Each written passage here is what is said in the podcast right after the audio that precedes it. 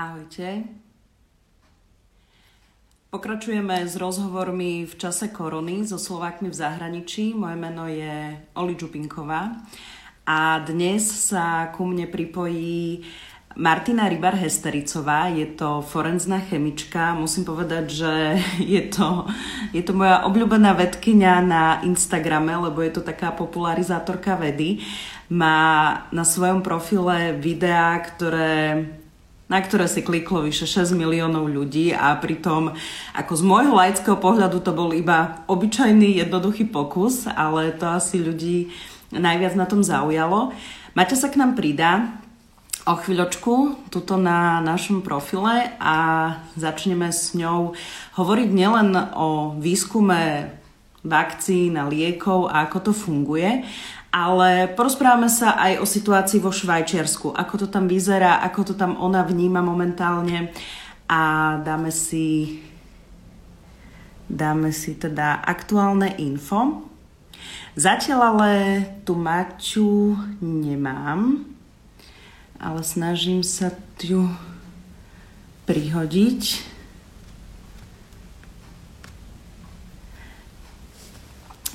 Mati? Uvidíme, že či ja si to tu ešte dám.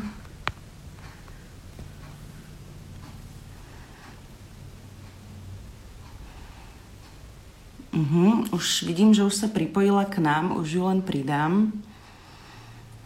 Len musíš ma ti požiadať. Tak, super. Už sa to pripája.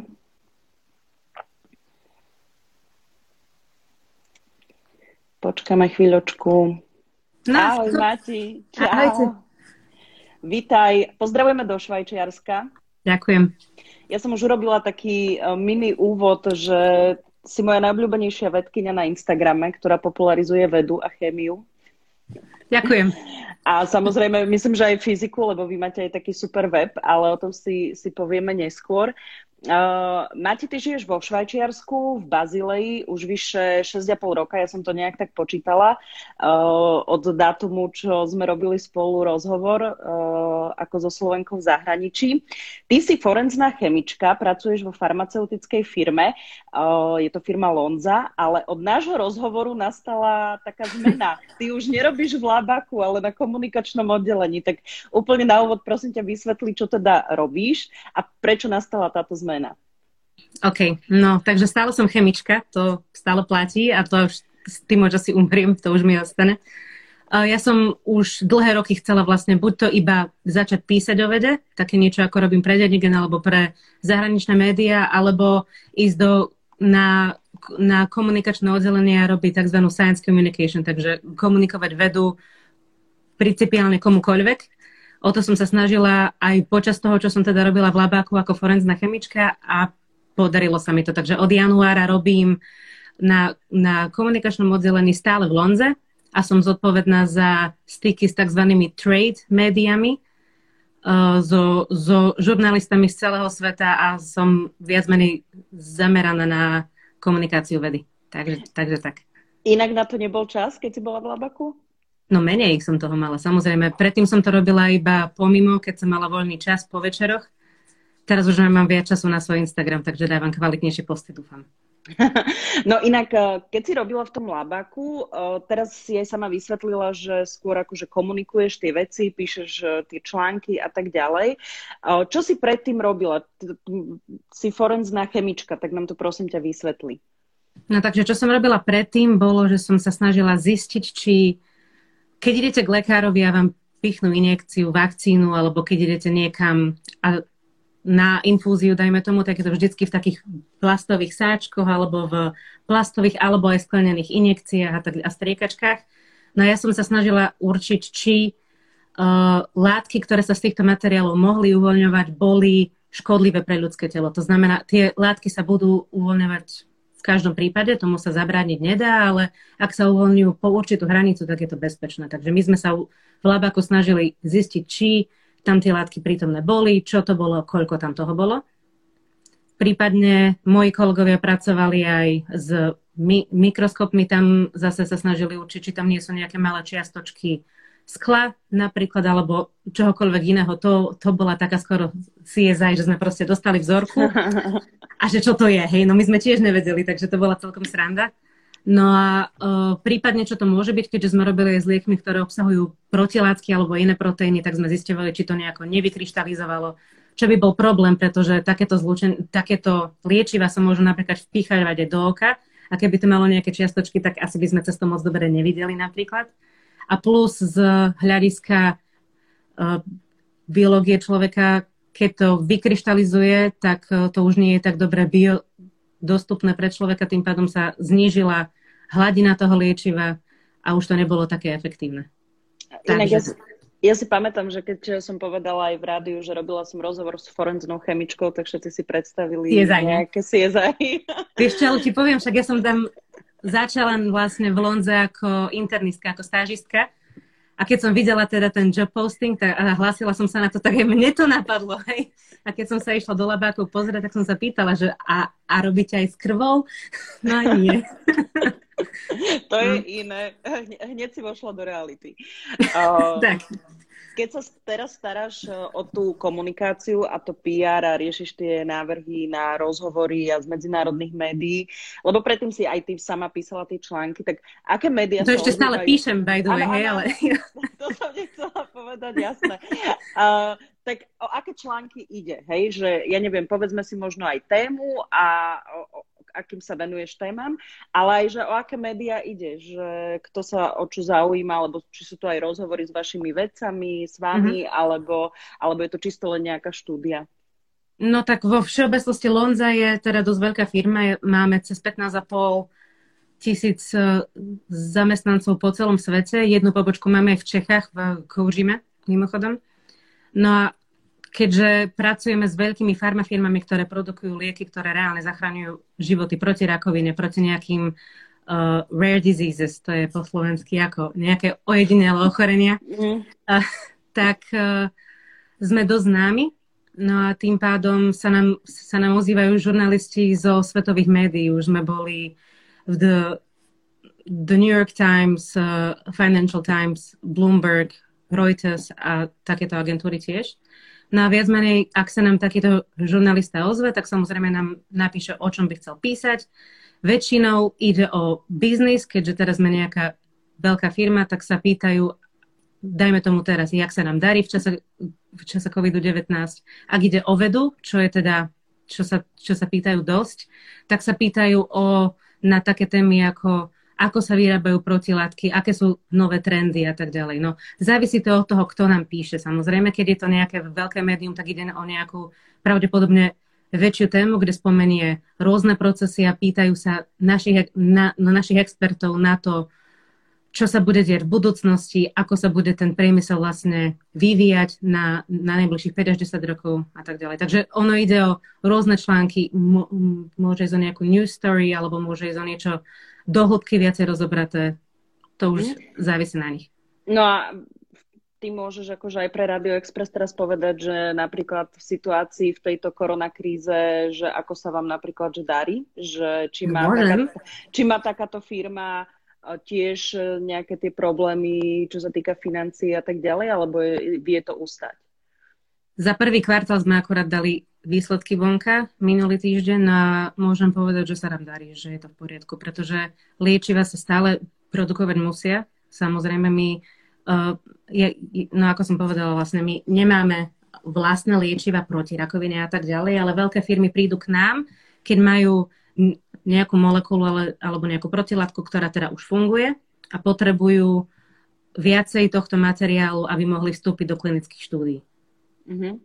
A, a my, my, my im ho pripravíme a spravíme im ho tak, aby to bolo stabilné už v tej forme, v akej to chcú podávať, či to bude tableta, alebo či to bude nejaký rostok, alebo či sa to bude píchať a tak ďalej.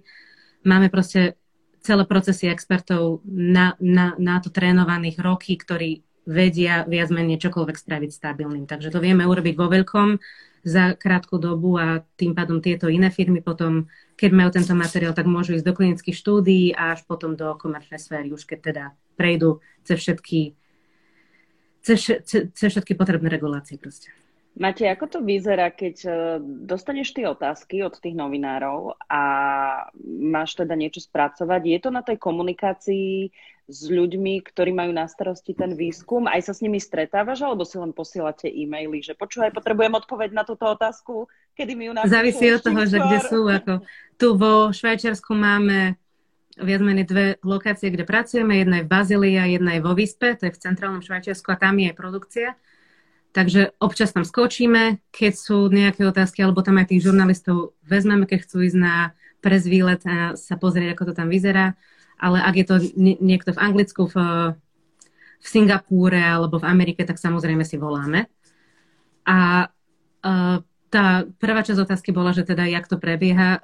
Závisí od toho, či ide o tému, ku, ku ktorej sa viem častočne vyjadriť aj ja, lebo výhodou je, že teda mám mám vedecké vzdelanie, že som už robila aj v tej forenznej chemii priamo v tejto, v tejto firme, takže k niečomu sa viem aj ja vyjadriť, k niečomu viem aj ja pomôcť.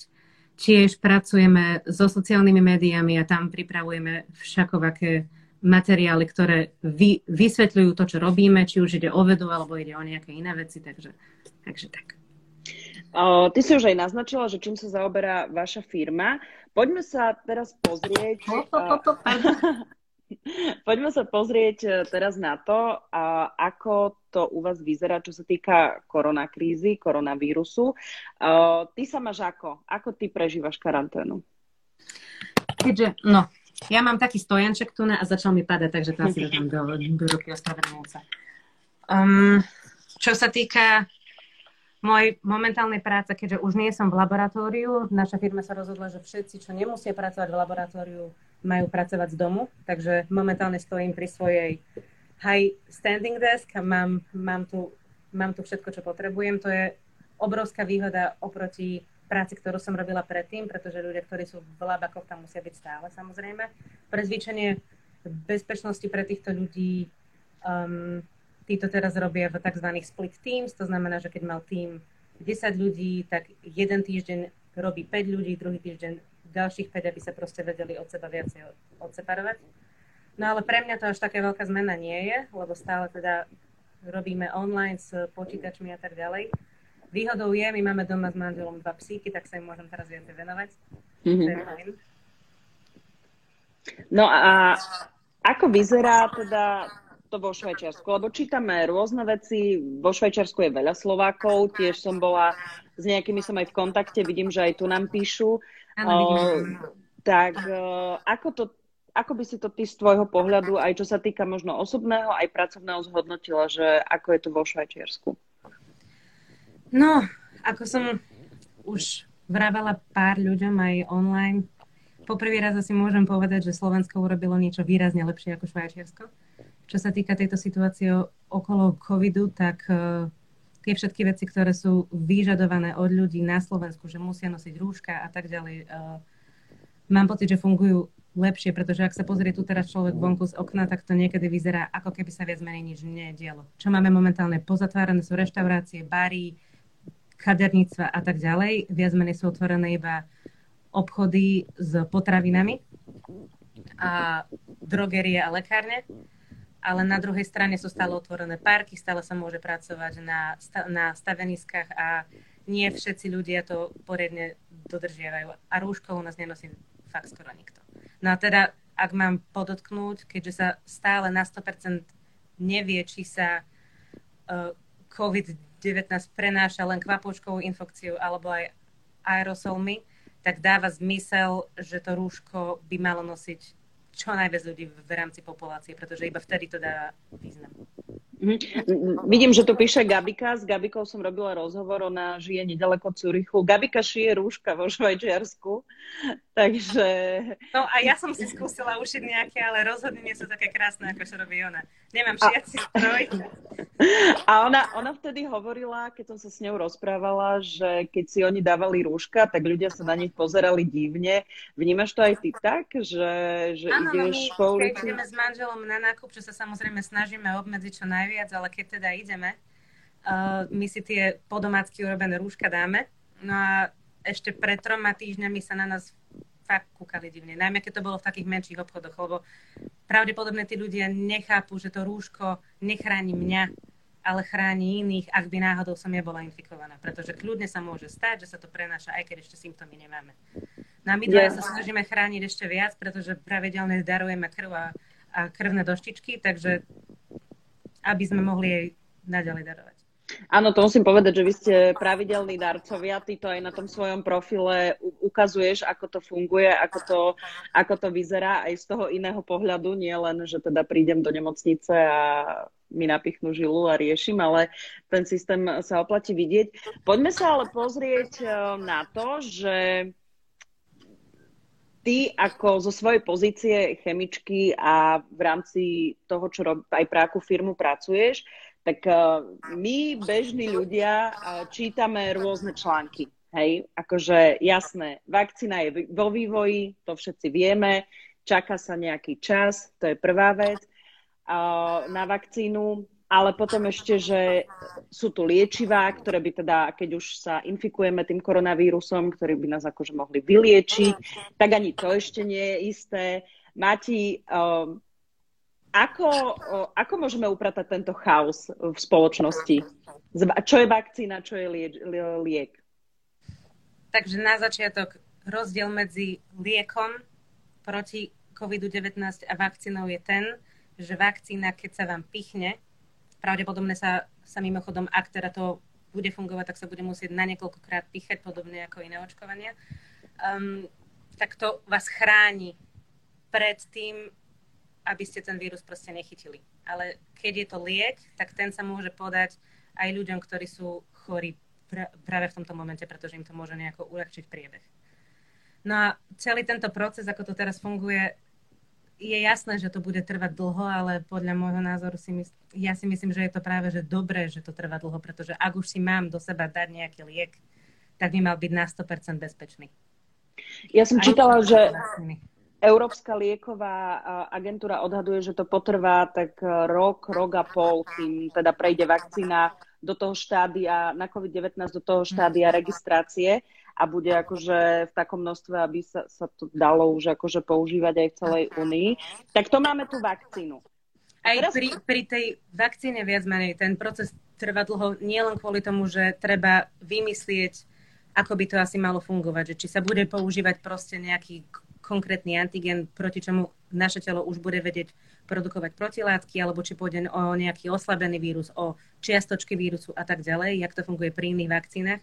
Ale keď už toto celé je, v, v, v, vo veľa prípadoch veľa firm toto už celé má za sebou, už majú kandidátov, čo proste fungujú, ale potom to musia testovať na, na zvieracích modeloch, čo je veľmi dôležité. Potom to, to pre, prebieha tak, že to ide do klinických štúdií číslo 1, číslo 2, číslo 3. Pri jednotke to ide ešte do zdravých ľudí, do dvojky a do trojky to ide do ľudí, ktorí to ochorenie už majú a kontroluje sa to voči zdravým ľuďom a tak ďalej.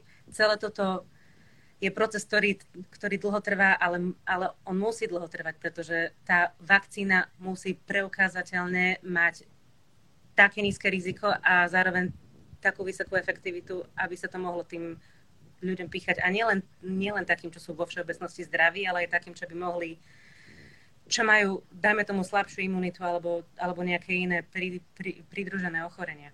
Čo vyzerá celkom nádejne je tzv. mRNA vakcína, čo je taká úplná novinka, to zatiaľ ešte nebolo schválené na nič. Ide o takú malú molekulu RNA, jej sa hovorí, že messengerová, ktorá sa nám, k, sa nám vie krásne do buniek dostať a potom spôsobí to, že naše telo začne produkovať protilátky aj bez toho, aby malo imunitnú odozvu. Mm-hmm. Čo už teraz jak sa volala tá firma, myslím, že Mo, Modena alebo Moderna ešte v marci alebo na konci februára s tým išla do klinických štúdií a to vyzerá celkom nádejne, ale zase to bude chvíľu trvať, kým to bude k dispozícii. Čo sa môže robiť zatiaľ, je uh, nedať si do seba proste vakcínu, ale rovno tie protilátky, ktoré s tým už môžu bojovať. To sa robí aj tu vo Švajčiarsku a to som ukázala inak aj na svojich storkách minulý týždeň, mm-hmm. keď sme boli s manželom darovať trombocity, tak už tu mali takú, takú mašinku a sme tam aj videli takého mladého chalana darovať. E, ten daroval pra, pl, e, plazmu a darovali kvôli tomu, že on už COVID-19 prekonal a mal v sebe protilátky. Aha. Tie, tieto sa dajú použiť, sa používajú na liečbu strašne komplikovaných prípadov a dosť dobre to funguje zatiaľ. No a to, takto je to ako výborný zdroj mať proste ľudí, najmä mladých, silných, ktorí takto darujú bez problémov, tak toto sa dá, ale samozrejme tých darcov nie je až tak veľa, keďže nie je až tak veľké percento populácie je momentálne nakazané. Tak čo sa dá spraviť, je skúsiť tieto protilátky vyrobiť v, v laboratórnych podmienkach. No a keď už by nejaká firma takúto protilátku mala, tak potom môže prísť nám k Lonze, do Lonzy a my im to spravíme vo veľkom. Takže to máme konkrétny príklad eh, v, pra- v praxi, ako to môže fungovať. No a keď prejdeme k tým liekom, tak tam už sa popísalo veľmi veľa článkov. Čo všetko pomáha na koronavírus? Ja to nechcem akože zľahčovať, len uh, konštatujem, že čo článok, to odborný článok v úvodzovkách, že čo teda zabera, aby sme boli samozrejme, aby sme mali tie správne údaje. Ja som si Eh, pozrela aj eh, stránku a to štátneho ústavu na kontrolu liečiv. Tam je jedna taká krásna časť o COVID-19, o koronavíruse a tam píšu, že v súčasnosti prebieha niekoľko klinických eh, skúšaní a to ako s možnými liekmi na COVID-19, medzi ktoré patria, a teraz sú tam rozpísané, hej, tak ako prvé, a to, sme, to si pamätám, že to ešte, keď sme riešili v správach, tak aj v Česku sa o tom veľa hovorilo, remdesivir. Áno to je liek, čo bol, to je také antivirotikum, čo funguje proti ebole, ale aj proti... On mení replikáciu tej virálnej RNA, to znamená, že zasahuje do procesu, jak sa ten vírus delí mm-hmm. v bunkách. No a, mm, a myslím, že to fungovalo aj na SARS, aj na MERS, no a, a koronavírus tento je z z tej istej skupiny vírusov, takže to vyzerá, že, že by mohlo fungovať, ale zase toto sa bude podávať asi iba vo veľmi malom obmedzenom množstve prípadov, mm-hmm. ktoré už nemajú proste inú možnosť. Ďalšia vec, o, o ktorej sa strašne písalo, bol ten chlorokvín. Však to je... Áno.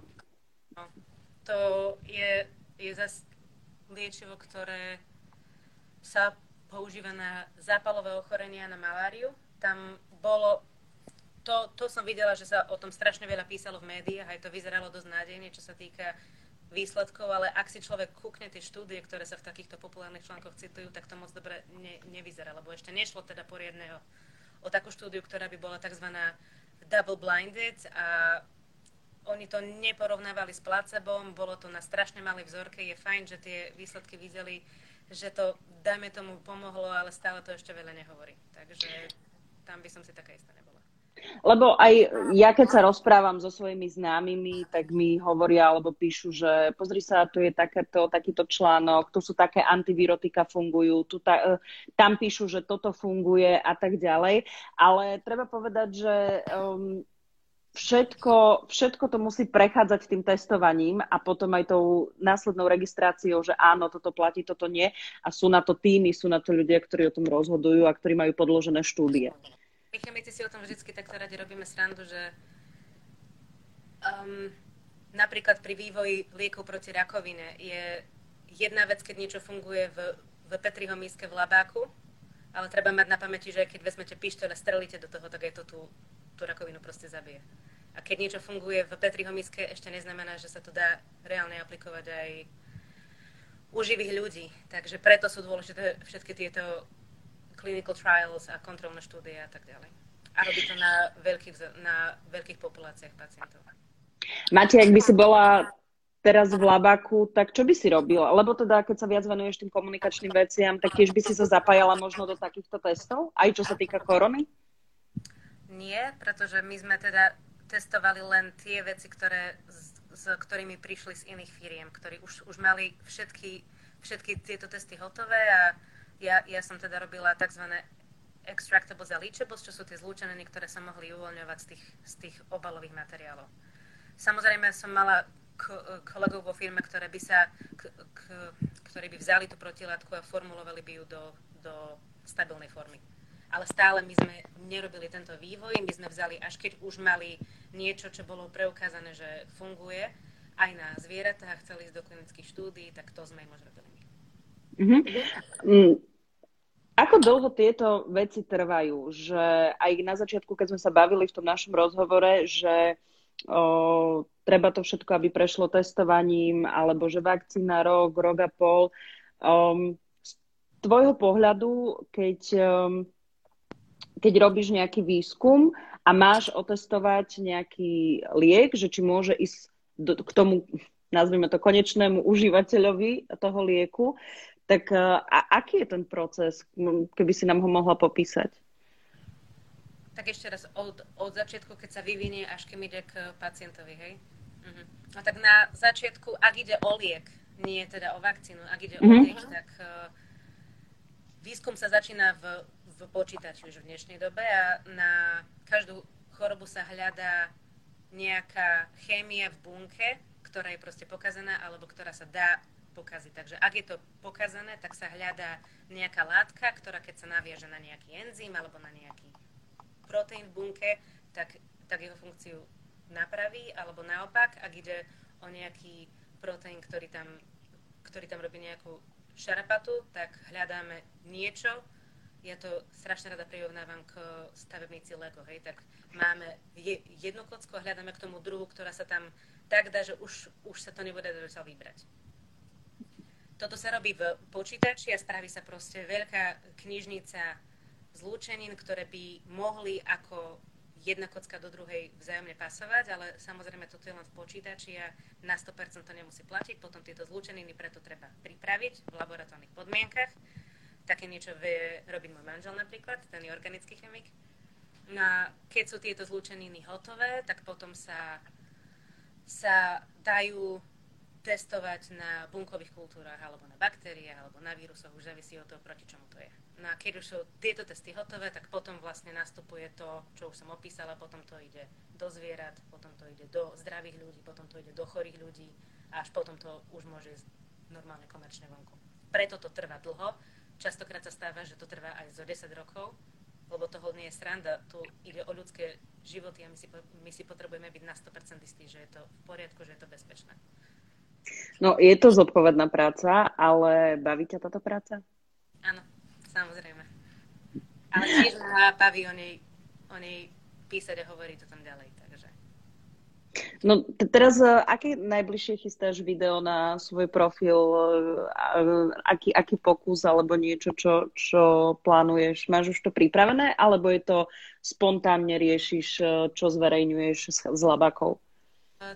Keď je to normálny post, tak je to také spontánne, alebo sa kúkam, či sa niečo práve vo svete deje, k čomu by som sa mohla nejako vyjadriť. Ak je to video, tak je to plánované. Dneska som akorát jedno nahodila, čo je teda myslené pre rodiny s deťmi, ktoré sú teraz doma, pre školopovinné deti a nejaké experimenty, ktoré sa s nimi dajú robiť, ktoré som spravila tie videá aj po, po slovensky, po anglicky, tak si to môžete kúknúť. A najbližšie, myslím, tento týždeň budem robiť uh, PHMT z červenej kapusty. Lebo aj také sa dá spraviť. A, dobre. dobre, tak e, ak vás zaujíma chémia, ak vás zaujímajú pokusy s labákov, tak naozaj takisto Matin profil e, je k dispozícii. Mati, ďakujem ti veľmi pekne za rozhovor, za všetky tie také dôležité vysvetlenia a upratanie si nejakých informácií, čo je vakcína, čo je liek, ako funguje uh, celý ten výskum a ako to funguje v labákoch. Daj na seba pozor, pozdravujeme do Švajčiarska. Určite sa aj vy všetci. Zatiaľ, a... čo, čo robíte na Slovensku, robíte všetko úplne super. Som hrdá, Slovenka. Tak sa tešíme. Zajtra budeme v týchto rozhovoroch v čase korony pokračovať. Zajtra to bude trošku cestovateľské, ako koronavírus zasiahol uh, blogerov a hlavne tých cestovateľských blogerov. Takže kto poznáte Milana bez mapy, zajtra o 18. budeme s Milanom live toto na Instagrame Radia Express. Prajem vám všetkým pekný večer. Čaute.